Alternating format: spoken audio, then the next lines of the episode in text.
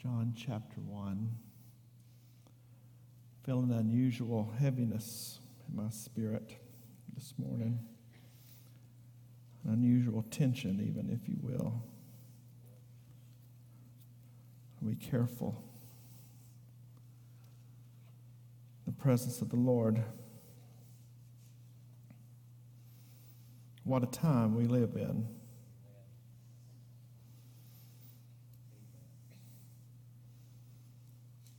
We've got to have the presence of the Lord again.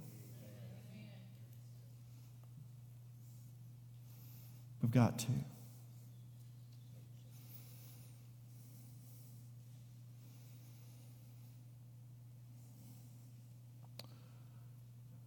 People of God, let me remind you of something. Don't be a grumbler and a complainer. Don't you dare grumble about your condition if you haven't sought the God of heaven for your situation. That's heavy for me because I'm the first one to get out of joint sometimes. I don't like where we're at as a nation. Do you? But more than I don't like where we're at as a nation, I don't like where we're at as a church collectively.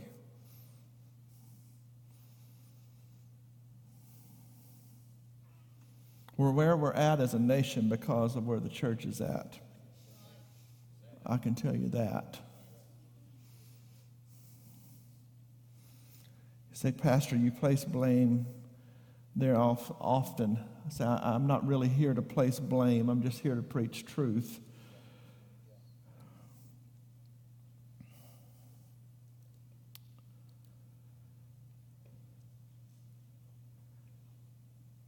And our condition's just heavy today.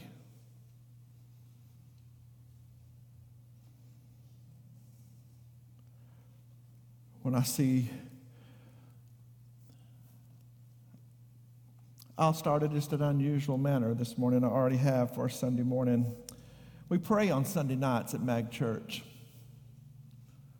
collectively at the end of service.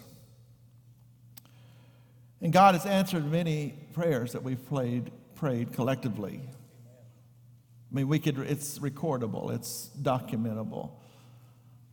Prayers that God has answered. He's made ways for this body of believers in ways that only He could do it over and over. Oftentimes we're rejoice at answered prayer as we should. Come on, somebody. As we should, but sometimes answered prayers are actually very heavy things. For instance, you've heard me pray many times out loud, leading this congregation in prayer Lord, expose the corruption in leadership in the nation, but in the church. That they would either repent or remove them. Repent and bless them to lead, or expose them and remove them. How many's heard me pray that? Many times. Those are heavy prayers and they're heavy when God answers. Not every answered prayer is, a, is an occasion to shout. Sometimes it's a time to lament where we're at.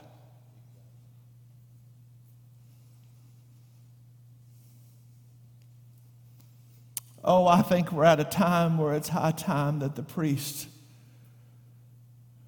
were crying.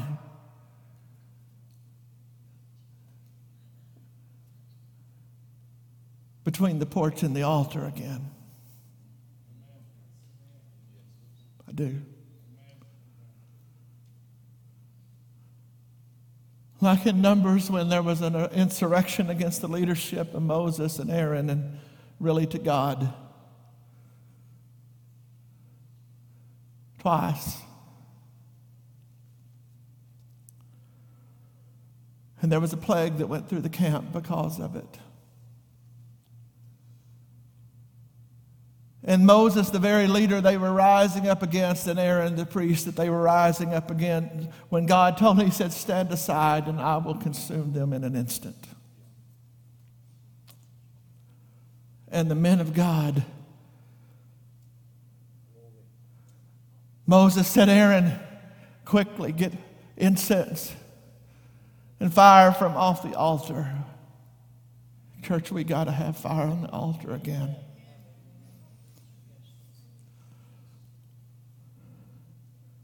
Incense that go before him as a fragrance praise and fire from off the altar again. And it completely it was god's people. Let me hear let me remind you it was god's people. It was god's people. And they were dying literally just falling dead all around. Because instead of repenting on the first time they continued to rise up against God's people.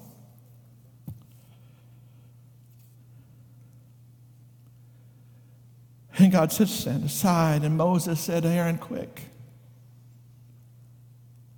Go get a censer and get an incense and fire from off the altar. He said, and run. Run.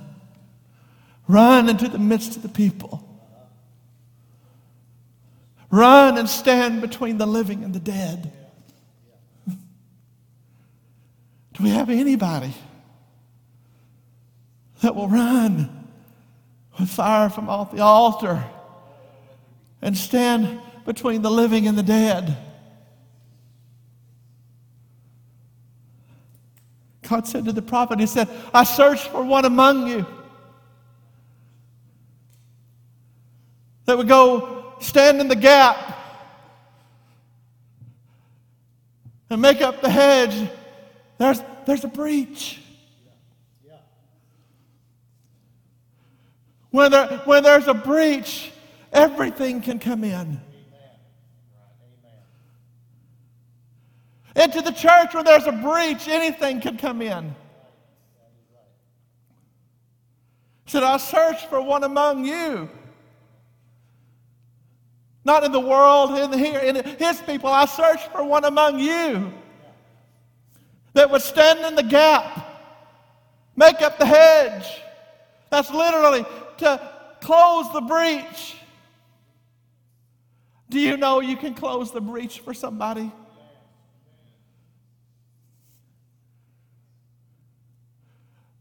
Do you know that you have the ability through intercession, through, through breaking through to a place of power and fire of the Holy Ghost that you can stand in the gap, close the breach, church.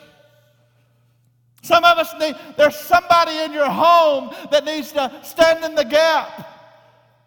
Stop murmuring and complaining about what's wrong in your life and wrong in your family and get between the living and the dead.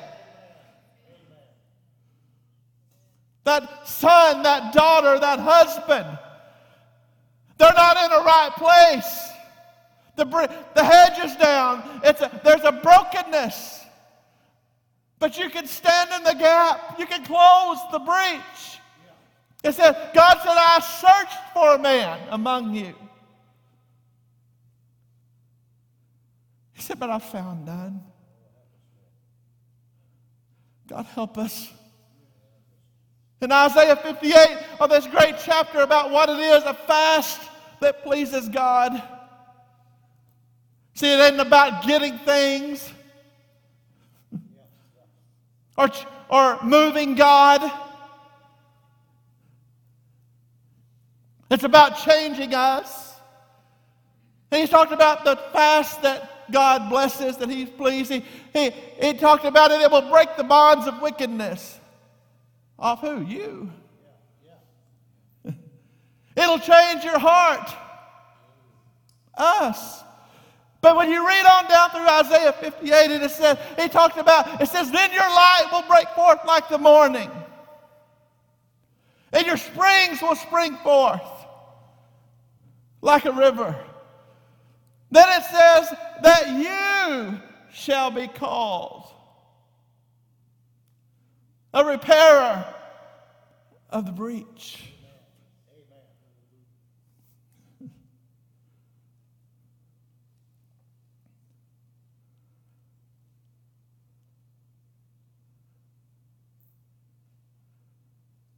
We have a responsibility. Not just the pastor, we have a responsibility.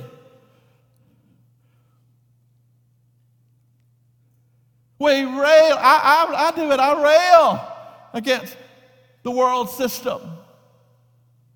And there's a time to stand for truth. There, but I'm talking about we're not doing anything.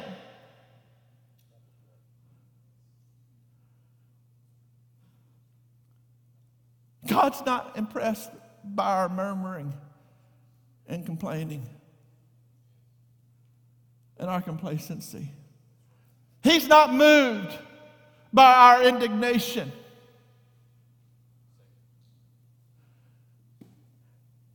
His, God, his word tells us that there's, that there's anger that profits little. Oh, there's things you should be angry about. You should hate the things God hates. But to be indignant without brokenness before God, to be angry without taking it to the throne.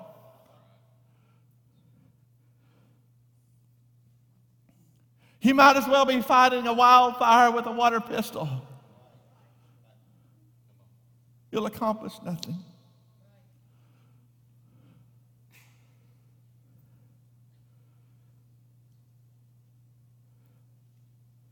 I look all over the heaviness of what's going on in my own fellowship with years of sexual abuse covered up in an organization and exposure by the week. It's heavy. When revered men of God are exposed in, in their sexual deviancy, it's heavy and it hurts people. But I'll remind you, we prayed for what was hidden to be exposed. I'll remind you that, that judgment must begin in the house of the Lord. I'll remind you that everything that can be shaken in the heavens and on the earth and beneath the earth will be shaken, so that which cannot be shaken can stand. I'll remind you We have a generation that know nothing of the power of God, absolutely nothing. That the power of God and the things of God are nothing but Sunday morning rhetoric from a man standing on a stage. We've got to stand in the gap. We've got to run into the midst of the people that are dying all around us and stand between the living and the dead. There's got to be a return of His power. There's got to be. Church, there's got to be. John chapter 1, after it introduces the living word, it says there was a man sent from God whose name was John. God, if there could be anything written about me when my days are over, that I was a man sent from God. There was a God, let me tell you something, church. God always has a man. And in somebody's life, you're that man. Talk about mankind. You say, I'm a woman. Stop it. In somebody's life, you're that man. a man sent from God.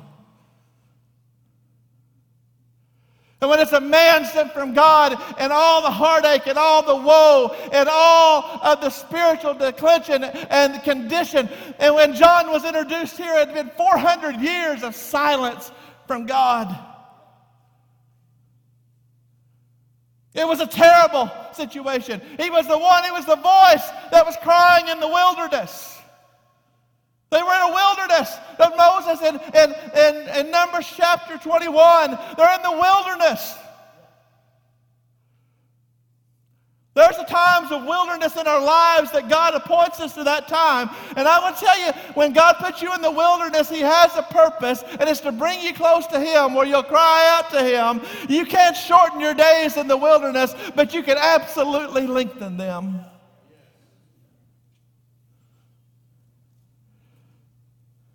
There was a man sent from God, his name was John.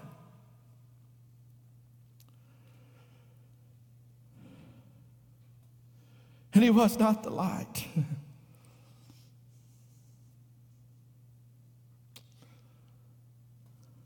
he said, I'm not the Christ.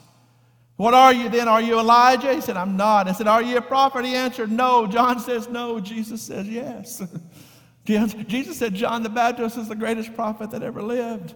He said, Who am I? He said, I am the voice of the one crying in the wilderness to prepare the way of the Lord, as the prophet Isaiah said in verse 24. It says, Now those who were who were who sent were from the Pharisees, and they come to him, they ask him, saying, Why then do you baptize if you're not the Christ nor the prophet? And John answered them, saying, I baptize with water, but there stands one among you whom you do not know. It is it is he is coming after me. He's preferred before me, whose sandal I'm not worthy to loose. John answered and said, and said in verse 28, these things were done beyond the Jordan where John was baptizing. In verse 29, it says, And John the next day saw Jesus coming toward him and said, Behold, that stop and look on him. Behold the Lamb of God, which takes away the sin of the world. Church, the power is in the gospel. It's a supernatural gospel. We're not pointing them to MAG's church. We're not pointing them to the assemblies of God. We're not pointing them to the preacher or to the evangelist. It's stop and look on him. Behold the Son of God, the Lamb of God, which takes away the sins of the world.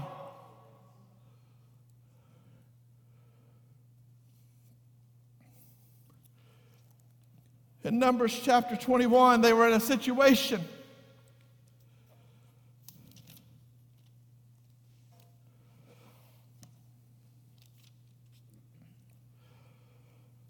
It said it's the children of Israel. They're, they're following Moses and Aaron. And it says they journey through Mount Hor and by way of the Red Sea. And they go around the land of Edom. And the soul of the people become very discouraged on the way. When I look across these people today, can I ask you how many of you, your soul has ever come discouraged along the way in life? The preacher will tell you there's times and oft times lately that my soul becomes discouraged along the way. Discouragement comes, but I come to talk about some serious things this morning because when discouragement comes and griping and complaining follows, we've missed the boat. When we don't take our, our heartaches and our troubles and our discouragement to the only one, somebody say the only one He's the only one that can help. He's the only one that has the answer. He's the only one that can take away the issue. He's the only one that can break the back of sin. He's the only one that can set free and deliver. He's the only one that knows what to do, that can make a way when it seems to be no way. He's the only one. We get discouraged along the way, but if I, I'm, the, the writer of Hebrews says, I'm looking to Jesus the author and the finisher of my faith.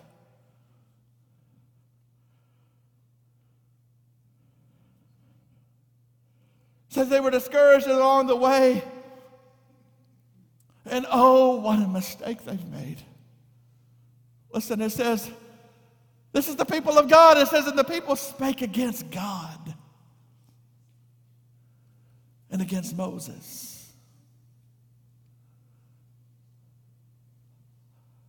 Think of it.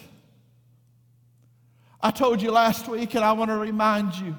I told you at the uh, close of service that the Lord began to deal with my heart last week. And I'm going to, I told you you'd hear it again, and I want you to hear me. Because discouragement comes. That's, that's just the human condition sometimes.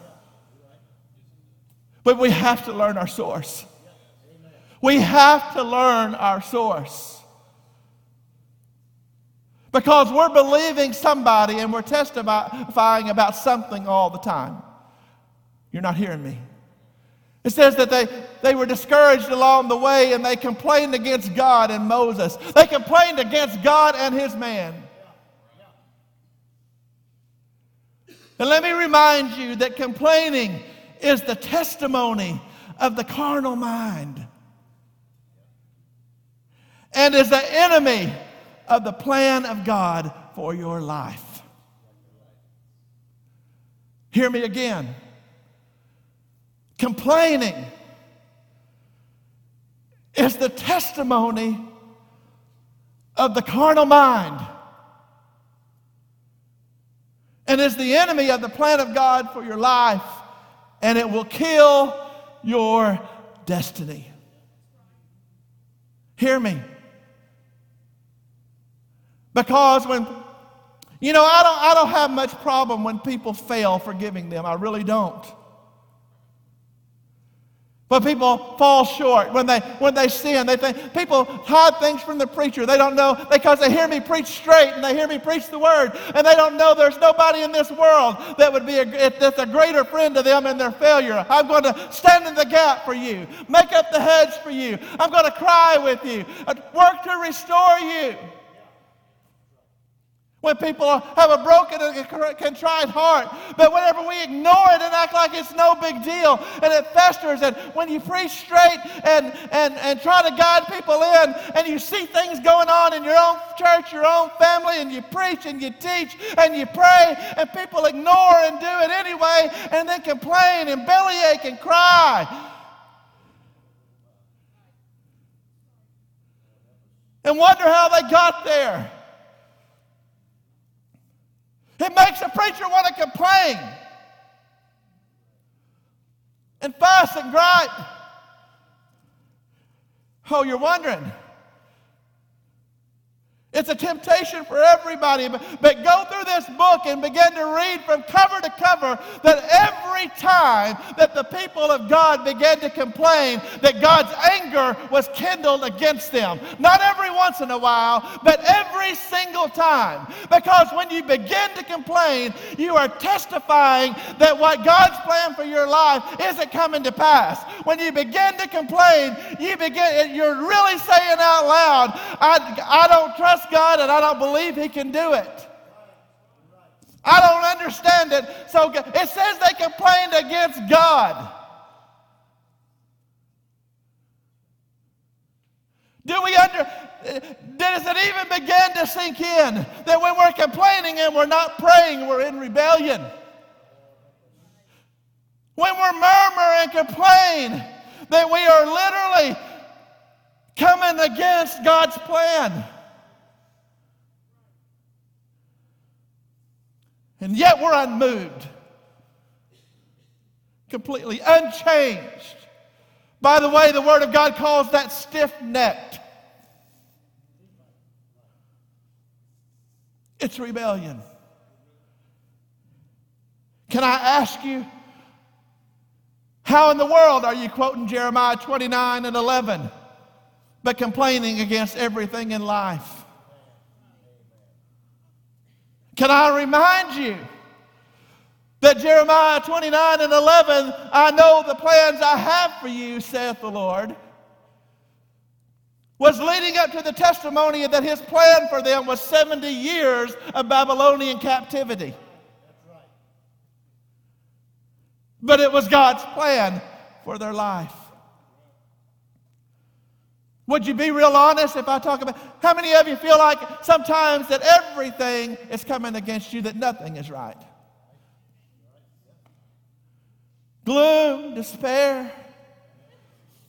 Agony on me. That's not in the hymn book. Deep, dark depression, excessive misery. If it weren't for bad luck, I'd have no luck at all. It's about as theologically correct as half of the modern worship tunes, but it's still not a worship tune. I didn't mean to say that, but I did.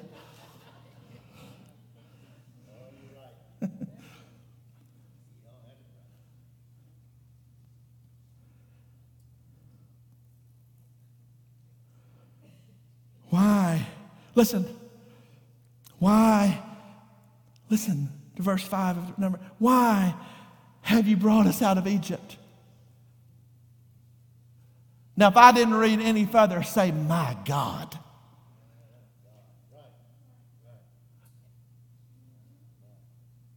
Have I bored you that you didn't even catch it? They murmured against God and against, and against Moses. They said, Why have you brought us out of Egypt?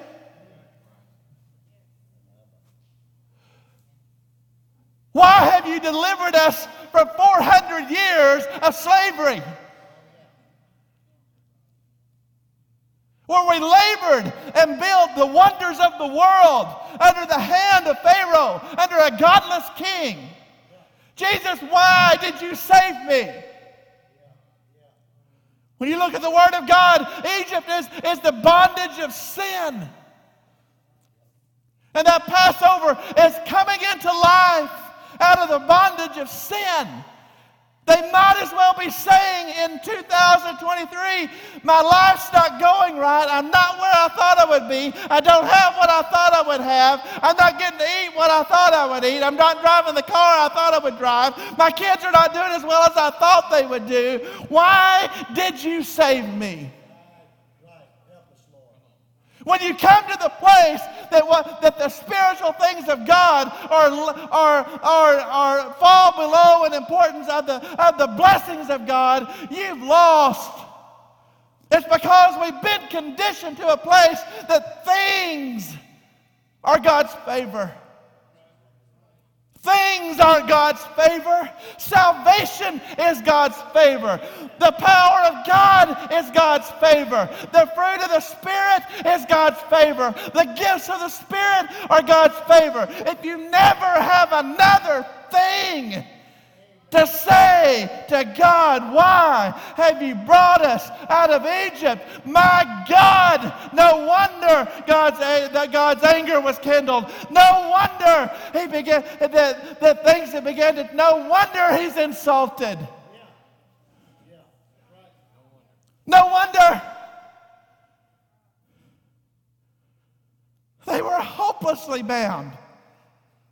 Why have you brought us out of Egypt? To die in the wilderness.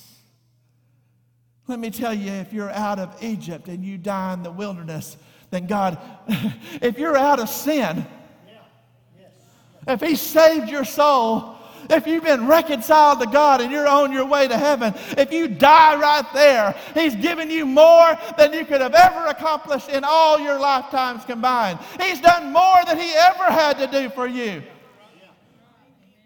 To live is Christ, to die is gain. This old world is nothing. They complain against God. Why have you brought us here? To die in the wilderness. Complaining against God does something. See, it's the testimony of a carnal mind. And it's speaking out against the plan of God for your life and it will kill your destiny. Those people were destined for a land that was flowing with milk and honey. Those people were destined for a place that, that had grapes that you had to haul between two men on a stay. Those people were destined for a place that was created for them. They were destined for a place that was too grand that they, could, they didn't even have the words to describe it. Why have you brought us out of Egypt to die in the wilderness? Complaining.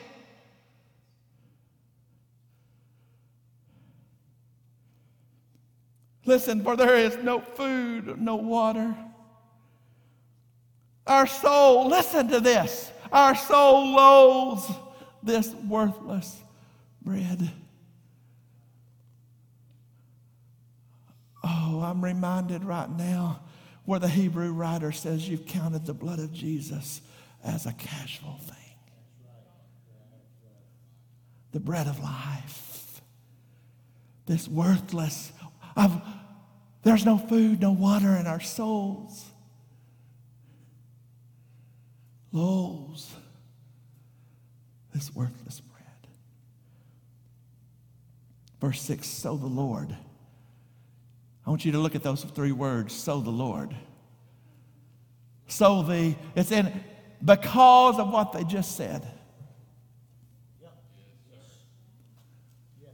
Because of their where they were at, because of their carnal complaint. It says, So the Lord sent fiery serpents among the people, and they bit the people, and many of the people, many of the people of Israel died.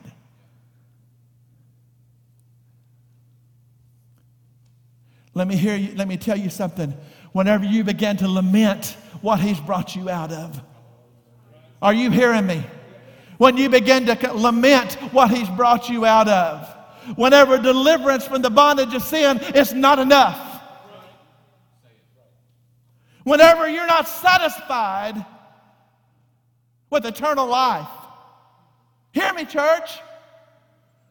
You've opened the floodgates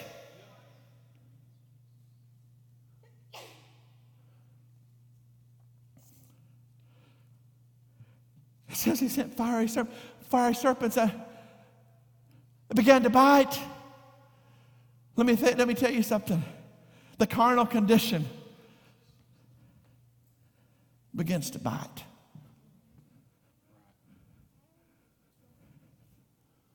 Romans chapter 8 tells us that to be spiritually that to be carnally minded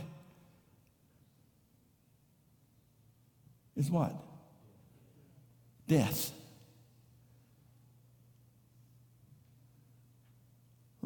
I got to hurry. I'm going to remind you that the ones that died right here, they were out of Egypt. They went to Abraham's bosom. But they didn't see the fullness of the promise. They died in the wilderness. They didn't have to die there. They died fall short. They, they died far, far short of God's plan for their life because in a temporary moment they wanted to lament that all God done was save them.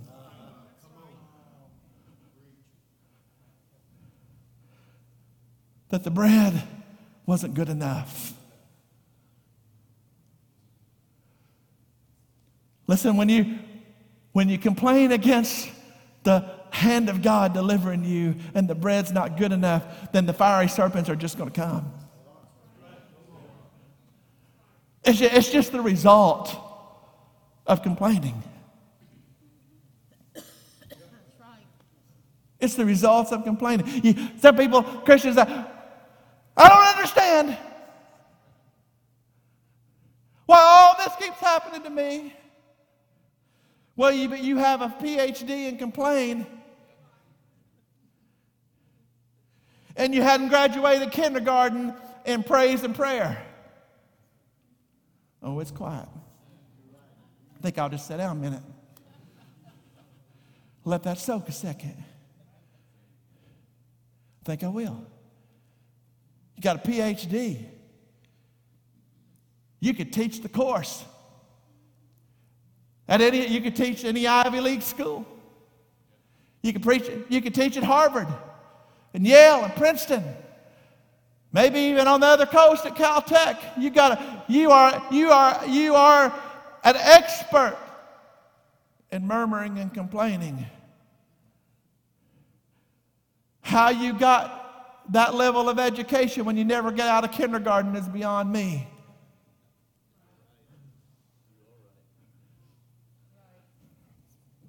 You're going to heaven. But the bites hurt. And some people die from them. Hmm. Yeah.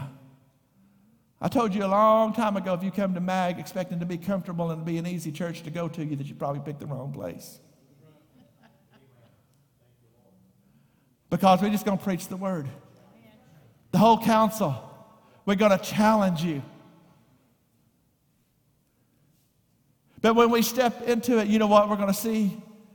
The power of God in our church, in our homes, in our lives. I'm tired of getting snake bit.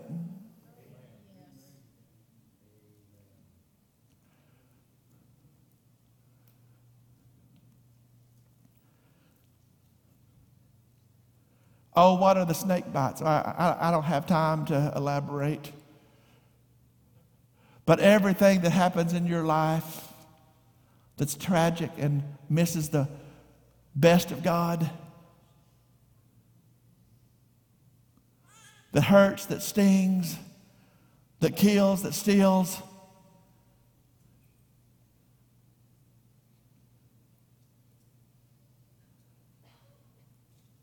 It's the snake bite.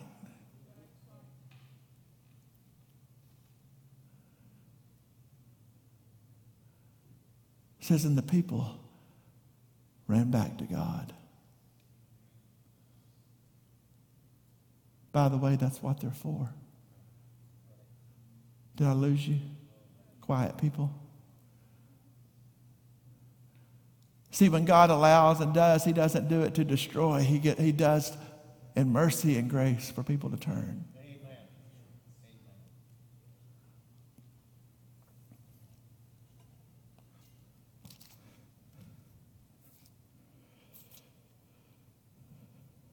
Therefore, the people came to Moses and said, We have sinned. For we have spoken against the Lord and you. Pray to the Lord that he will take away the serpents from us. So Moses, listen to me, preacher, preacher's wife, preacher, preacher's wife, preacher's wife, preacher, preacher's wife, Christian, board member, believer,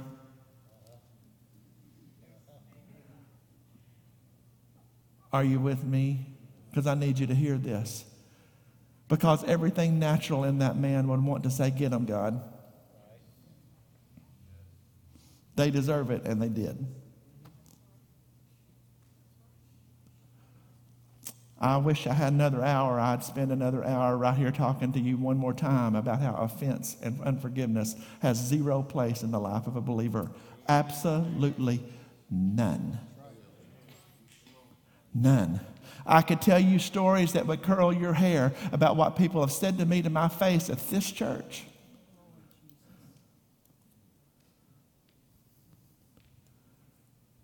Some of them walk away and never come back, or haven't yet.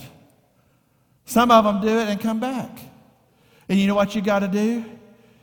You hug them, and you love them, and you forgive them, and you preach to them, and you pray for them, and you deal with it.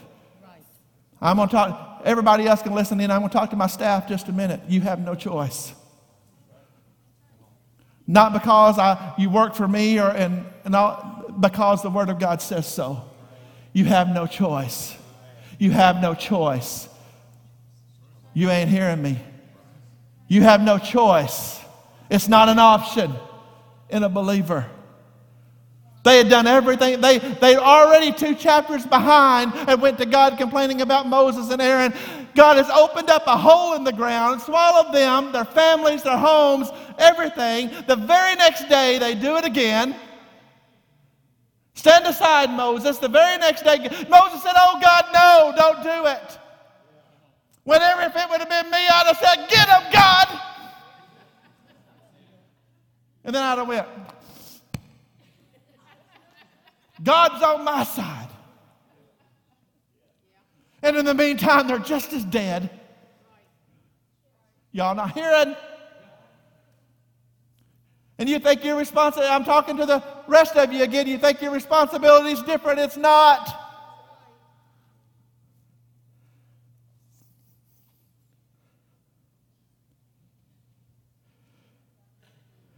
This is the third time in two chapters that they rose up against Moses and God.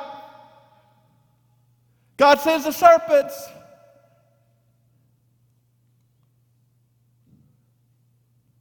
They come saying, Oh, Moses, we've done it again.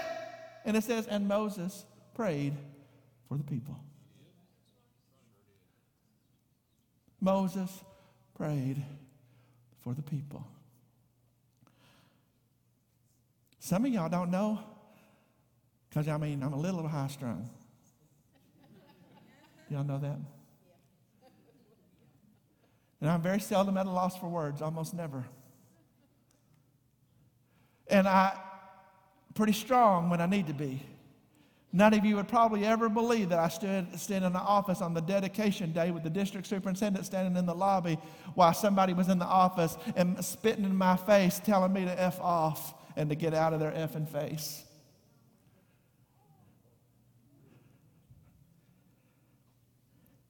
And I say, listen, we got a job to do. I need you to go back to your place and do what you're here to do. It's all going to be okay. And walk out.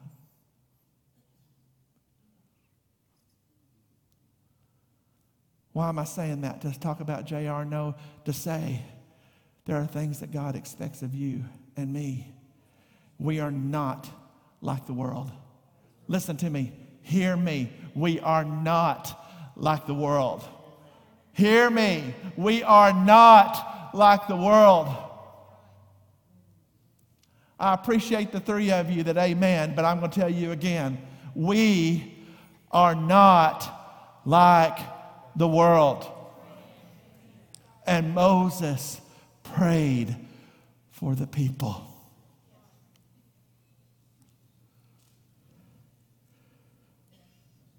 then the Lord said to Moses, Make a fiery serpent and set it on a pole. And it shall be that everyone which was bitten, and we're all bitten,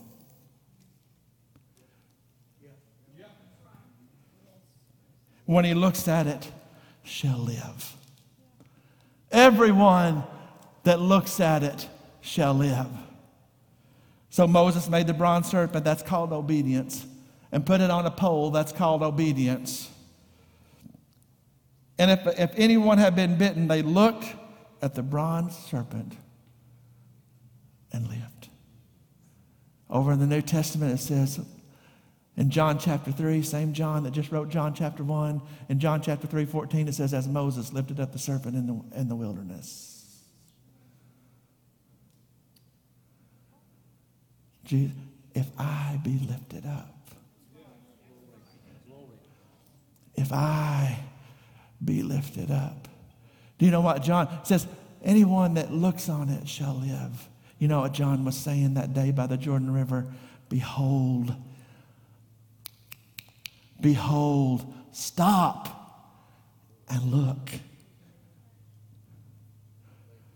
Behold the Lamb of God, which takes away the sin of the world. He stops the snake by. I just think it's amazing that it says, These signs shall follow them that believe. In my name. In my name, they shall cast out devils. They shall speak with other tongues. They shall heal the sick. It says if they drink any deadly thing. It says they shall walk on, it says they, they shall walk on serpents. They shall not harm them. If they drink any deadly thing, it shall not harm them. If you look on him, these signs shall follow them that believe. If you look on him, he stops the bites. Glory. Glory. Paul on Malta after shipwreck. I'm getting somewhere and I'm trying to hurry, but not too hard.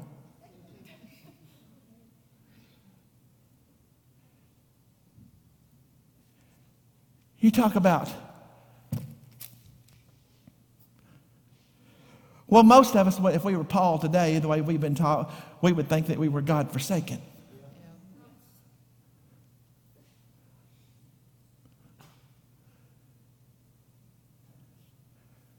We didn't get the house we wanted, and we're going to lose out with God. They were out of the Went to the restaurant the other day, and the first three things I asked for, we don't have that.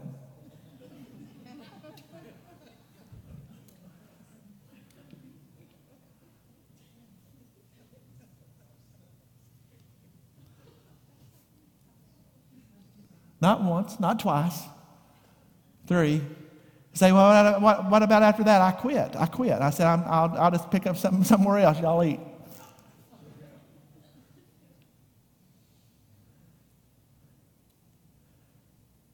Have a few little hardships, and we think, God, why have you brought us here?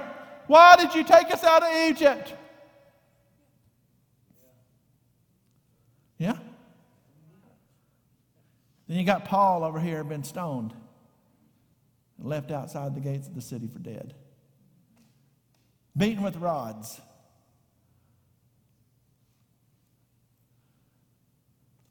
Put under the lash of the cat of nine tails multiple times.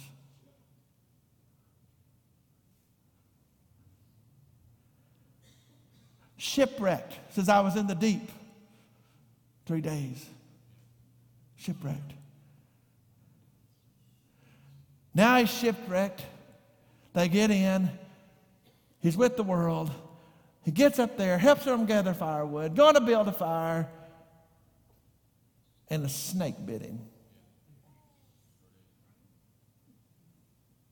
They said, "You must, man must be cursed." That was the district superintendent, I think, that said that. I'm talking about church people. Because you think when things go bad, you ain't. You must be cursed. That's what the TV preacher told them. You must be cursed. But he had looked on him. He had looked on him. You know, these signs shall follow them that believe. You know what he did? shook it off. He shook it off. They said, This man must be cursed. He shook it off. They were waiting on him to die. The Bible says they looked on him to die. Can't you just see him? Somebody call 911. No, I'm just going to look on him. Anybody know CPR? Nope. Church folks. Anybody going to help him? Well, no, he shouldn't have gathered that wood. We had enough fire.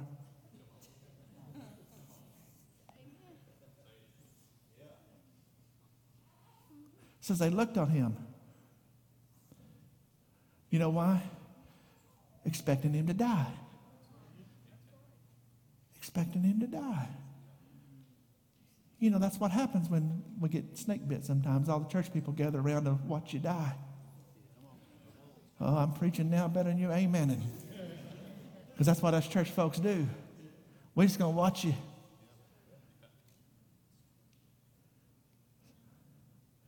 When he didn't die, they said, This man must be a God. No. Scott, I, I, I don't mean to drag it on, but you know what I've noticed? Paul didn't complain. That's right. Yeah. It's not recorded. I don't, I don't see one thing where Paul says, for crying out loud, shipwrecked, out all night in the sea, hanging on to a piece of wood. If God had just left me alone on that road to Damascus, this wouldn't have happened. I'm trying to bring it home to some of us. When we realize how far He's brought us, and we run into the trials of life like we're not going to happen, and you complain against God, To be carnally minded is death. To be spiritually minded, how many of you need peace in your life?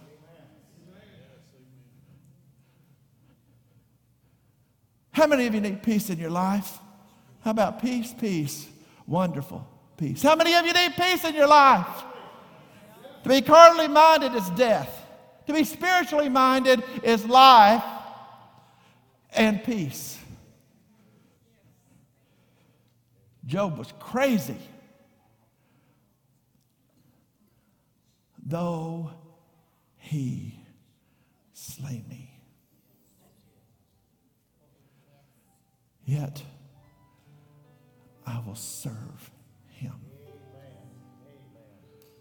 Bible says in all this with Job, he says, he sinned not, neither did he charge God foolishly.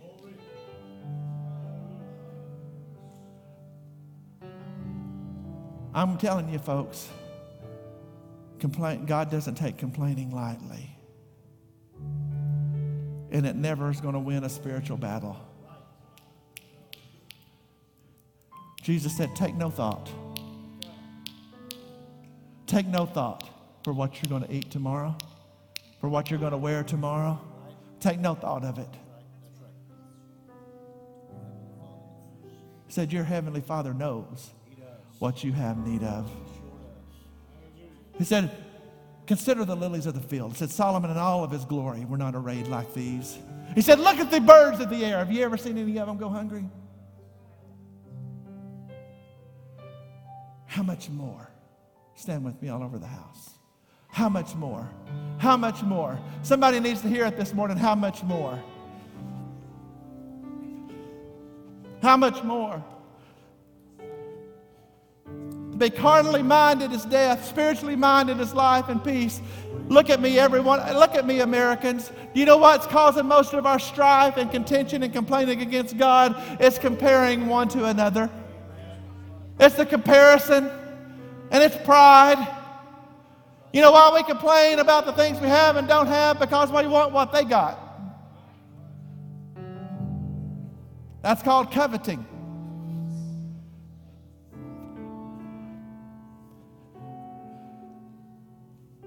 Look on him and live. Look on him and live. Behold, stop and look. The Lamb of God, which takes away the sin of the world. Church, it deals with me. I don't know if it deals with you or not. It deals with me because I want to live in life and peace. And I don't want to be an enmity. See, the carnal, says the carnal mind's an enmity with God. It's the enemy of God. This carnal thinking of ours is the enemy of God. You're standing in opposition to God. I'm trying to think of a thousand ways to say it. It's, a, it's you're fighting against God.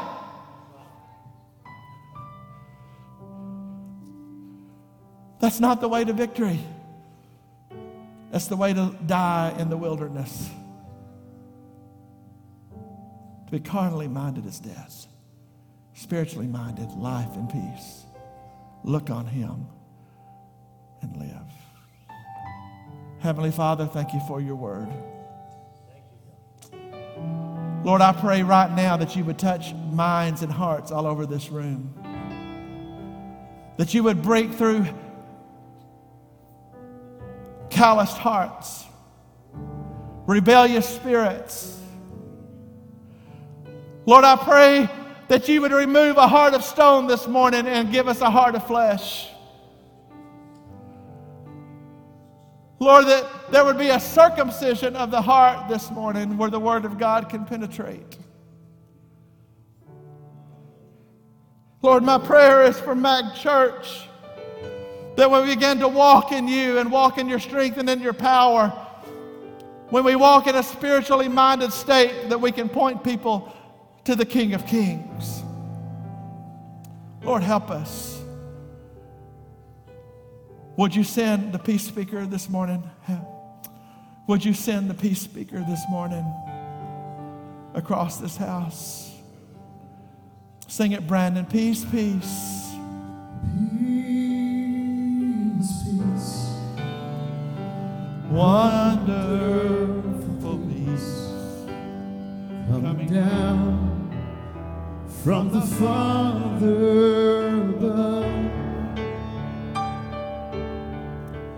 Sweep over my spirit, forever pray in fathomless billows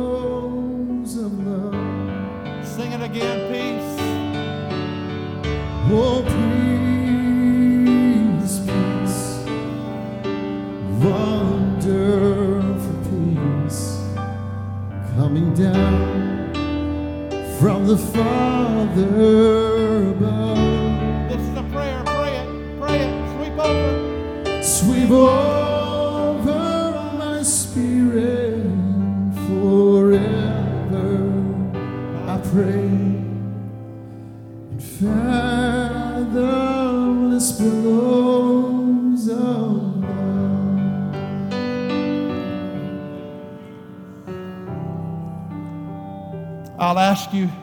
close of this service if you're here when you're watching the news and the whole world's upside down, and it is, it's not a surprise to God. He told us exactly how it was going to be. Exactly how it was going to be. It's not out of control, it's in His control. and your heart is consumed with the heaviness and complaining against what's going on, I understand it, I get it. But that's the carnal mind, I promise you. God, God knows what He's doing, and I don't have to be a part of it. I'm not a part of it. If it's driving me to complain rather than driving me to stand in the gap, there's a place of repentance for this preacher and for the believer. And I'm going to tell you when you're feeding on the news cycle and the political solutions, you're going to have a complaining heart. You're going to have a complaining heart. But my hope is not in Washington.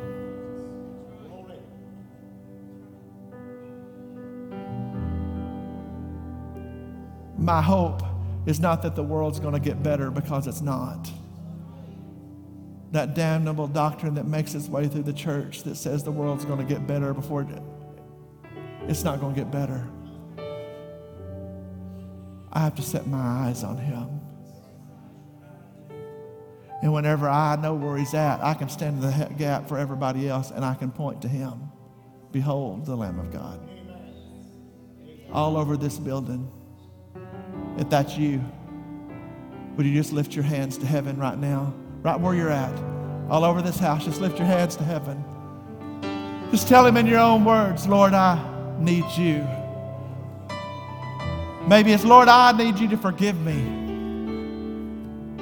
Forgive me for my complaining heart. Lord, show me again, remind me again where you brought me from and where I am today. Lord, when I see the condition of this world, that my heart is moved to, the, to stand in the gap, to make up the hedge, and to point to you, to look on you and live. God, help me. God, help me. Lord, I thank you for life and peace. In Jesus' name.